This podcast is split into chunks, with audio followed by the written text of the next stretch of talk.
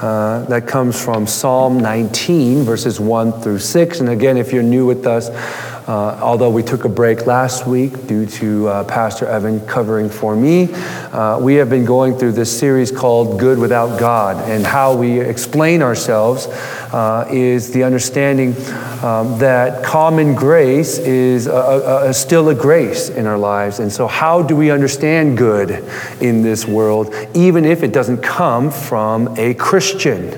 Uh, and so that's kind of been our series in this four or five weeks that we are going through it. And we're going to be going through Psalm 19, verses 1 through 6, just kind of as a precursor to what we're going to be talking about. And I've entitled this message, No Grace, No Pleasure. This is the reading of God's holy word. The heavens declare the glory of God, and the sky above proclaims his handiwork. Day to day pours out speech, and night to night reveals knowledge. There's no speech, nor are there words whose voice is not heard. Their voice goes out through all the earth, and their words to the end of the world. In them he has set a tent for the sun, which comes out like a bridegroom leaving his chamber, and like a strong man runs its course with joy. It is rising from the ends of the heaven, and it is, it is its circuit to the end of them, and there is nothing hidden from its heat. That is the reading of God's word. Would you bow with me as we uh, ask the Spirit to illumine our hearts as we get into the preaching of His word? Father in heaven, let us continue to uh, make sense of, uh, of what we understood to be common grace. Let us, uh, would you illumine our hearts to see the, the, the goodness that you provide to this world and how we then can use and understand that goodness uh, for um, the special grace that you have provided to this world as well.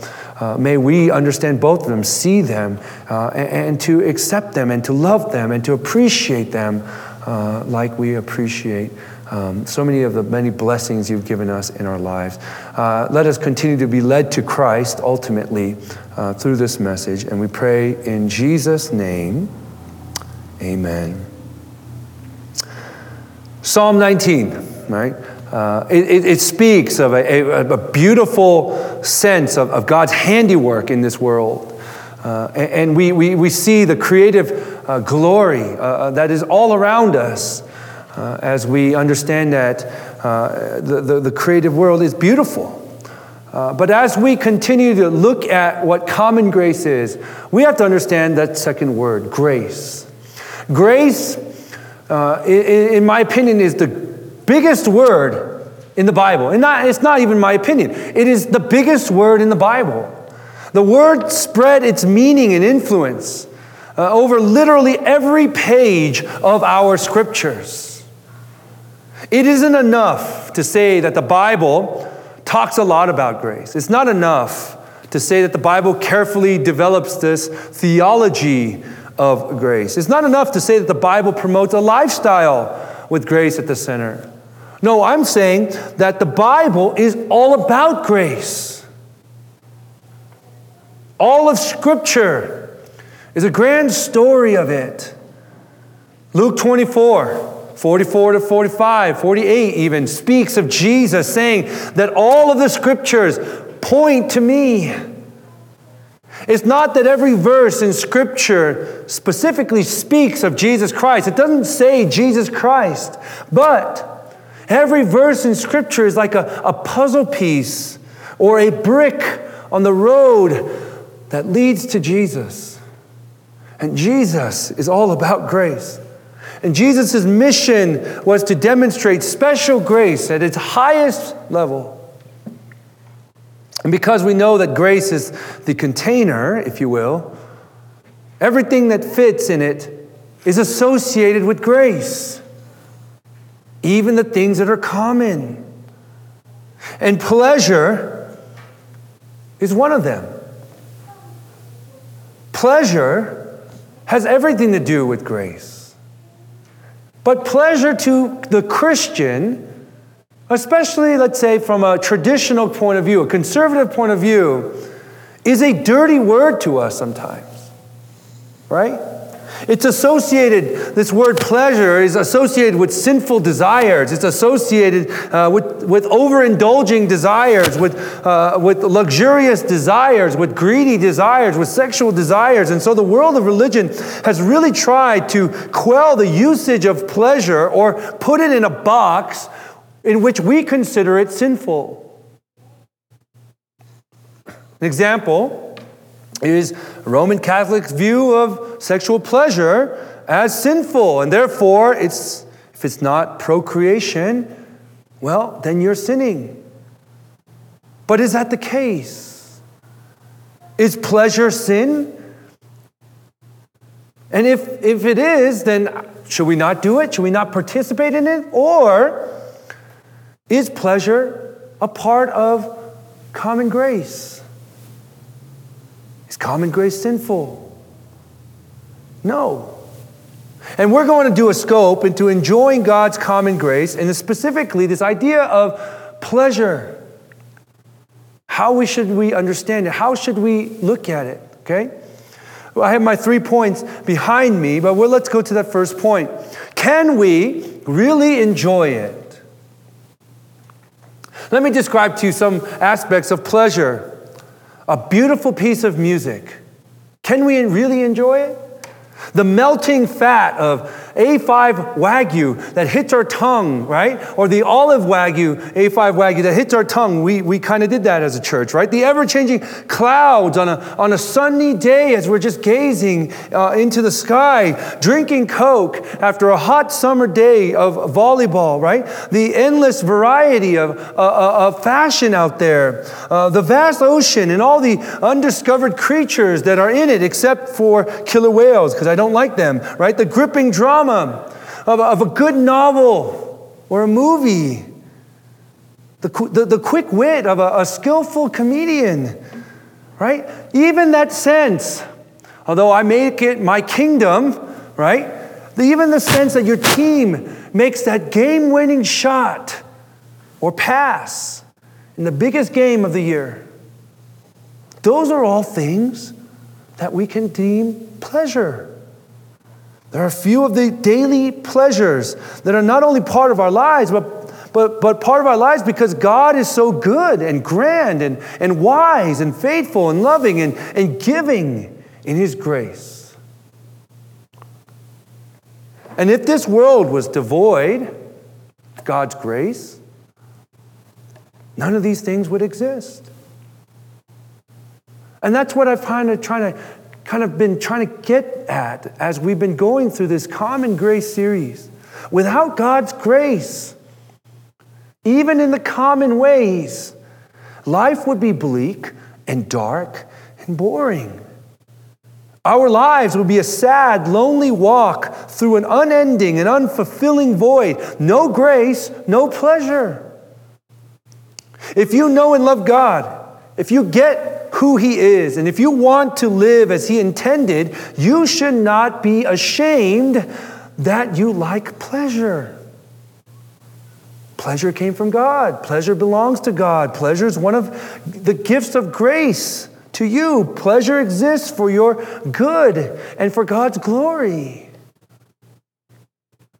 And if you're God's child, no one should uh, enjoy pleasure as it was meant to be uh, enjoyed more than you. We really shouldn't be ashamed of the vast amounts of pleasure that are all around us. You should enjoy them and not feel guilty that you do. Now, I, you can see where I'm going. Now, I'm sure I'm going to get judged for saying something like that. But let me piece together why I say this, okay? And hopefully I'll walk you through the conclusion of this message. First, God created pleasure, okay? And we can enjoy God through His gifts. Now let's think about where it began. In the beginning, Eden was a garden of pleasure, was it not? It was a beautiful place, so much so that the Creator could say that it was Tov, good, perfect in every way. It contained an endless variety of plants, and we talked about what kind of plants before, right? And animals with all, this, with all the sights and sounds and the smells. Pleasures were everywhere, more beauty than your eyes could take in. And this is exactly how God wanted it to be.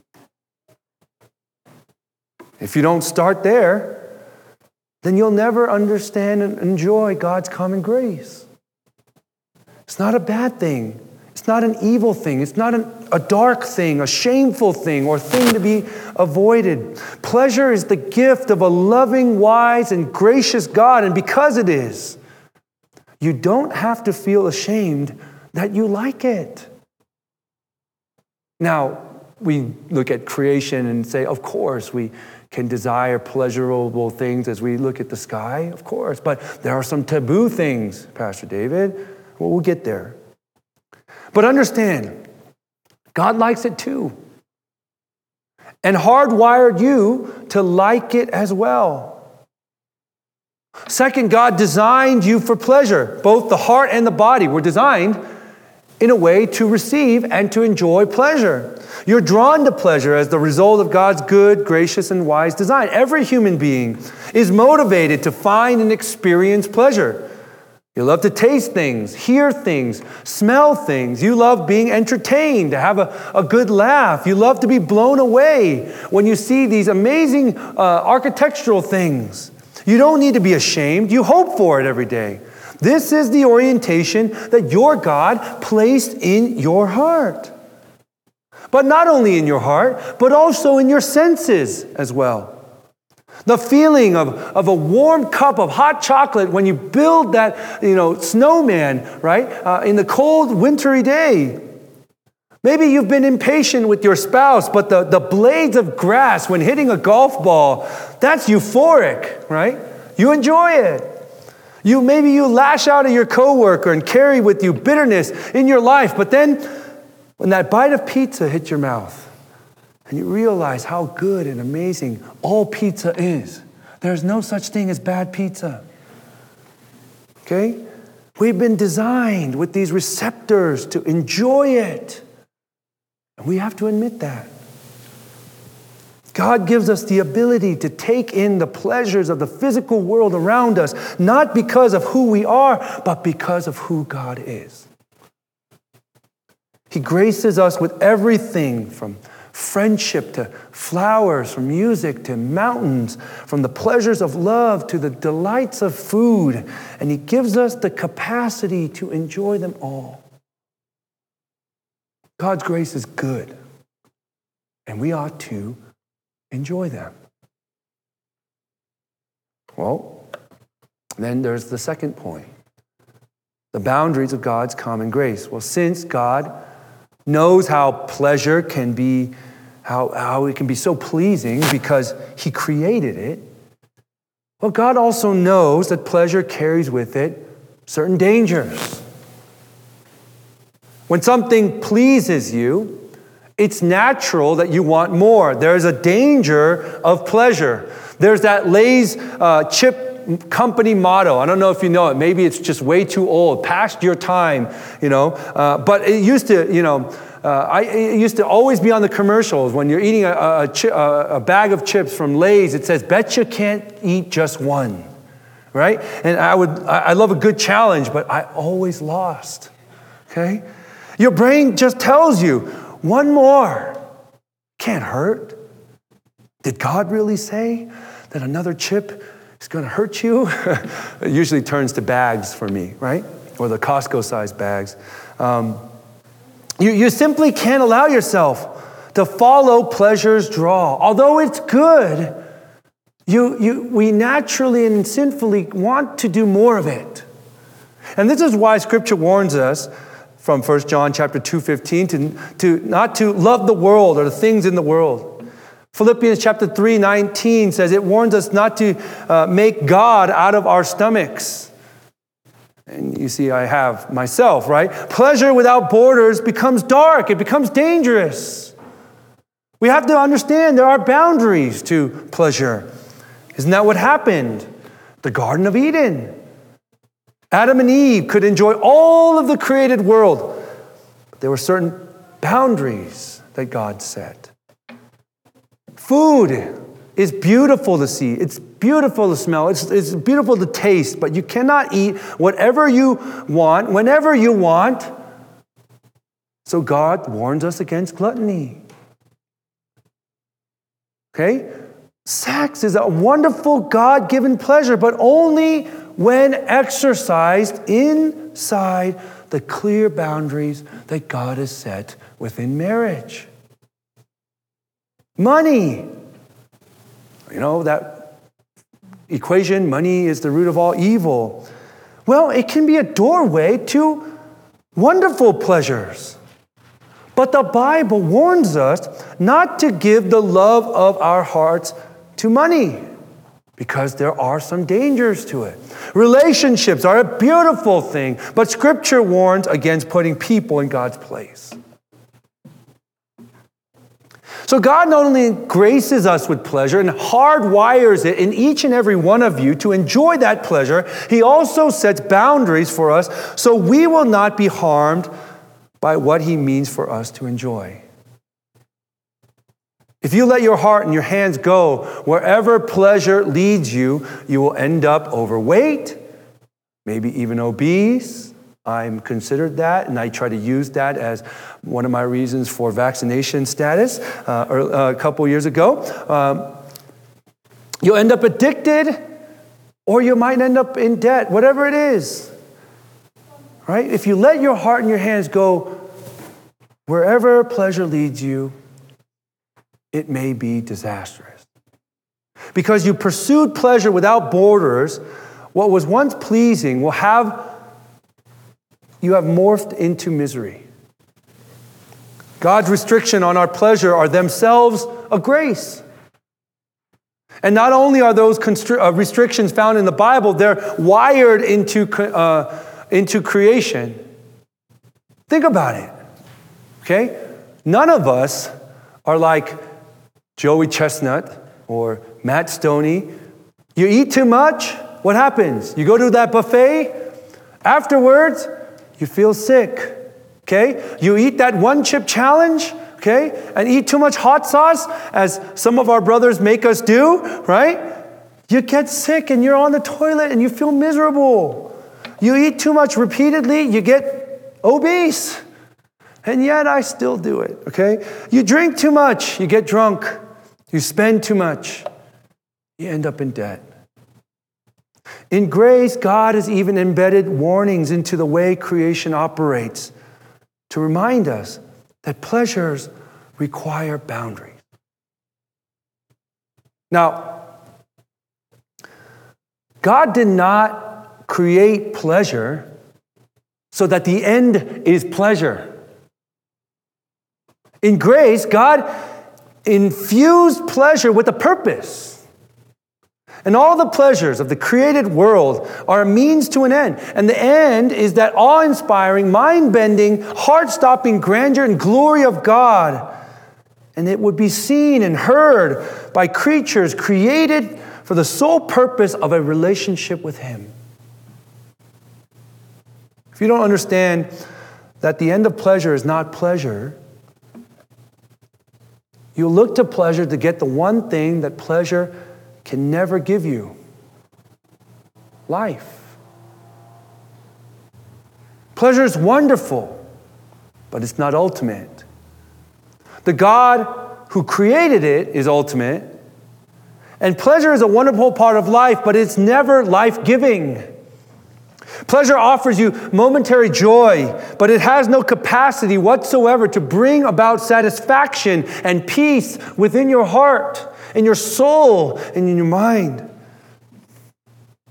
And so, why did God create pleasure and common grace? Yes, it's because He's good and He's, and he's it's wonderful and He wants to make life more enjoyable for you.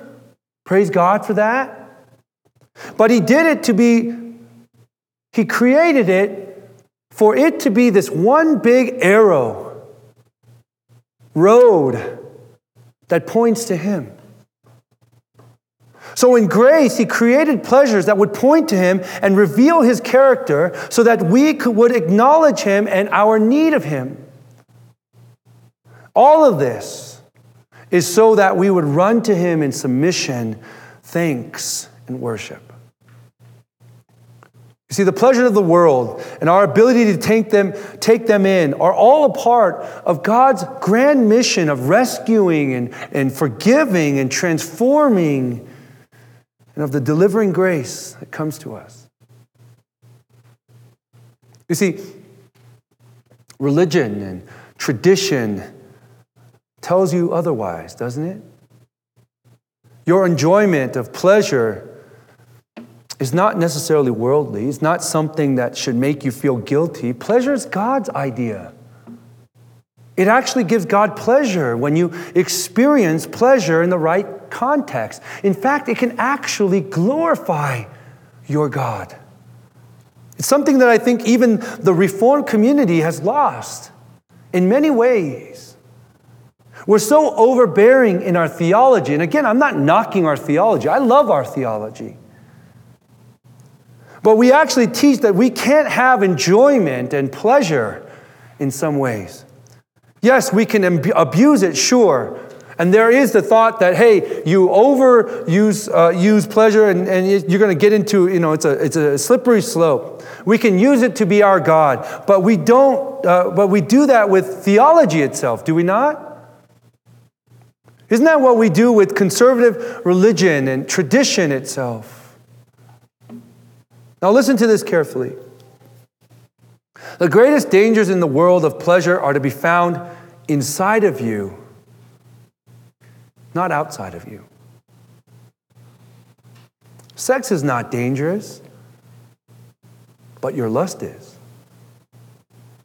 Food is not dangerous, but your gluttonous eyes that go to a buffet, they are. Money is not dangerous, it's the greed that's in you that's dangerous. Enjoyment is not dangerous, it's your addiction that is. The sin that you bring to pleasure poisons pleasure and makes it a deadly thing. Sin does evil with what God intended to be good. Sin pollutes God's good gifts of grace. Sin alters and, and distorts our relationship with the world of pleasure because sin changes us. Sin captures the thoughts and the desires of our hearts, and in doing so, it fundamentally changes the way we deal with the pleasures God created for our good and for His glory. See, pleasure is not the problem, sin is. Sin causes me to replace the love that I should have for God with the love of personal pleasure. Sin causes me to resist any boundaries or restraints placed on me. Sin causes me to want to use what I want to use in the way that I want to use it. Sin makes me a danger to myself and causes me to poison God's world of pleasure with wrong motives and selfish desires. Sin causes me to ignore the one who's the author and the giver of pleasure. I need to be rescued from me so that I'm able to enjoy the pleasures that I've been given in a way that pleases the giver. Third point. See, in grace, God uses the pleasures of the world He created to expose the deepest struggle of the human heart.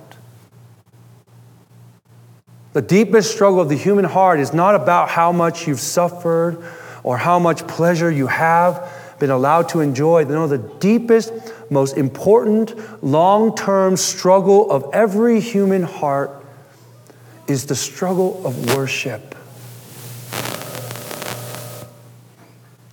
It's the struggle of worship.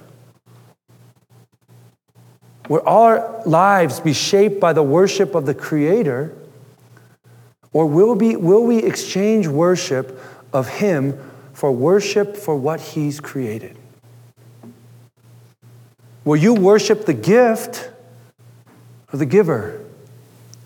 Whether you realize it or not, Your life is always shaped by the worship of something for something. You are always attaching your identity, your definition of meaning and purpose, and your inner sense of well being to something. And this means that you're always looking for life horizontally or vertically. You're asking for created things, and most of it is horizontal, okay? But you're asking for created things to satisfy this searching and longing and empty heart of yours. This is what common grace does for us. It has us recognize that there are, they are still gifts of grace, but it ultimately points us to something more. We're not going to see God in His fullness in just common grace. You see, unbelievers, can enjoy God in His common grace. In fact, you'll see many in the world see the majesty in creation. They've created beautiful writings and poems and music. They've captured God's beauty the best as they possibly can with a lens. And they've done such great and beautiful work by it. They've enjoyed love to a great and mighty extent. But they will always realize that is not enough. And they will find out sooner or later that they've replaced the truth with the lie. And the ultimate pleasure can only happen when sin was dealt with. And this is where we herald the beauty within the cross. See, our Lord sent his only begotten Son to die a sinner's death and our sin was dealt with that day, and our victory was dealt with three days later. And everything you find in this common grace world, all of this pleasure, really points to the euphoria that we will have in heaven. It's about the Father who gave up his Son so that you could have that everything that it points, uh, everything in this world that it points to, you could have it, which is Jesus Christ in heaven. I want to end this message with a quote. It's one of my favorite John Piper quotes. And he says this as I end If you can have heaven with no sickness and with all the friends you ever had on earth, if you could have heaven with all the food you ever liked and all the leisure activists you've ever enjoyed, you could have heaven with all the natural beauties you ever saw, all the physical pleasures you ever tasted, uh, no human conflict or any natural disasters. Would you be satisfied with heaven if Christ were not there? Sometimes we misunderstand God's common grace. Whether you, it's you know, this religious tendency within you to say, well, I can't do that as a Christian, and I shouldn't accept that, and I shouldn't like that as a Christian, because that's what our religious mode has taught us. Or it's the other way, well, hey, we need to live it up and have the great love of the world and all that stuff. No, no, no, no. All of this is meant to point to the one who died for us on the cross to solve our, who solved our sin issue. In this, what it points to here, the body and the blood of Christ. It's a beautiful thing that we enjoy this pleasure where we are risen and our souls are risen to heaven above as we partake in grace.